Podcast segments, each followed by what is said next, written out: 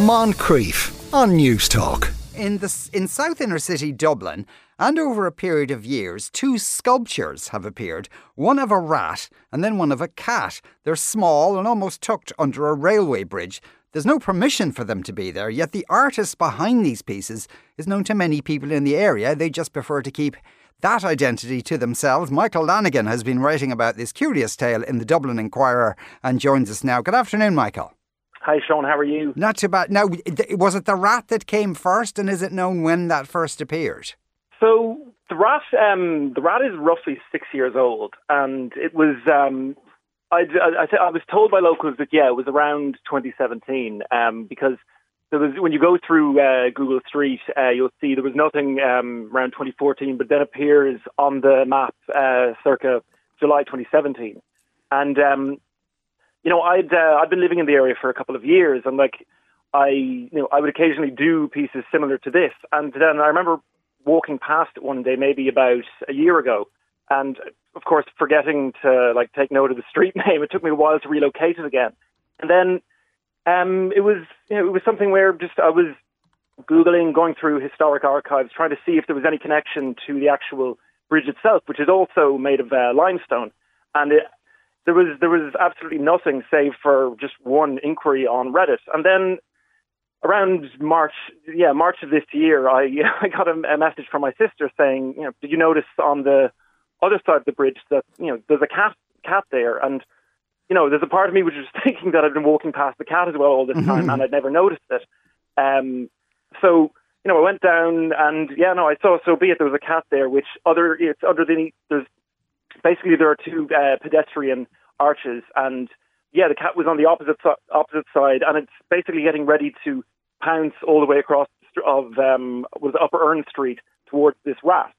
And my first instinct then was to assume that I'd been hopeless going online. So it was obviously this is a recent sculpture, so the artist had to be at least living somewhere in the area. And you then straight away it was just okay. I'm going to run down and I'm just going to start asking around, and so be it. The first door I knocked on, the person who lives in the house said, "Oh yeah, we know the artist, and he is local." And I was directed towards him, and that was when all of a sudden we discovered that there's because there are no initials, there are no markings, there's no means of identifying it. So really, it's this local secret.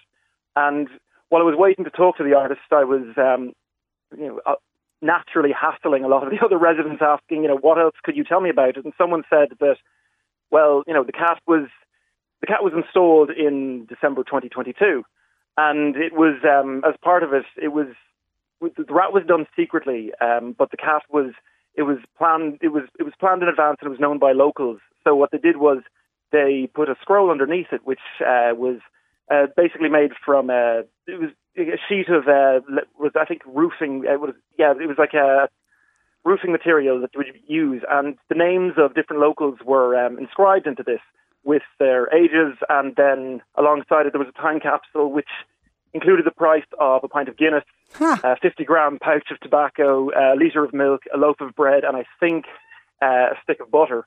And then it's named. The cat is named Ernie.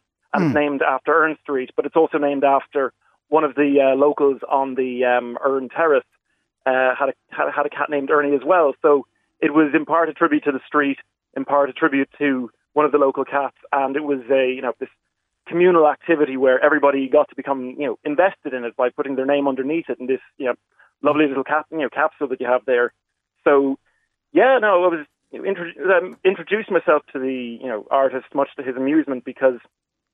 There'd only been one person who had found out about this before, and it was a new neighbour who'd moved into the area a while back. And basically he'd been, asking around, and was eventually led in the direction of the artist himself. I think I caught him by surprise when all of a sudden I was, approaching and asking, "Is this you?" and getting that confirmation. But he let me look at some of the process, and he was showing me that the cat was originally made from styrofoam, followed by clay, before they eventually actually made the sculpture itself, which is Kilkenny limestone, similar to the rat.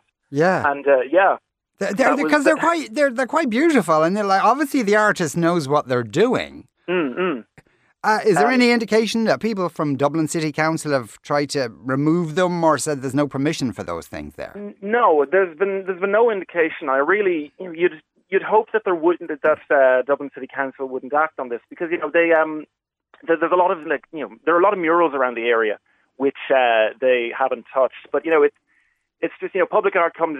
It's in this funny place right now where, well, I suppose it's specifically focused on murals, but these are. They're permitted if they're granted planning permission. But so you have, naturally at the moment, murals are being defended by Ono Brin, who's attempting to pass the bill which would allow them to stay up in the instance if the owner of a building gave permission. So there hasn't really been any consideration given towards sculpture because. Really, this is quite an anomaly in the area of guerrilla art. But they're lovely as well. You couldn't object to them. Michael, thanks a million for talking with us today. That was Michael Lanigan there. He's been writing about that particular story in the Dublin Inquirer. Moncrief, weekdays at 2 p.m. on News Talk.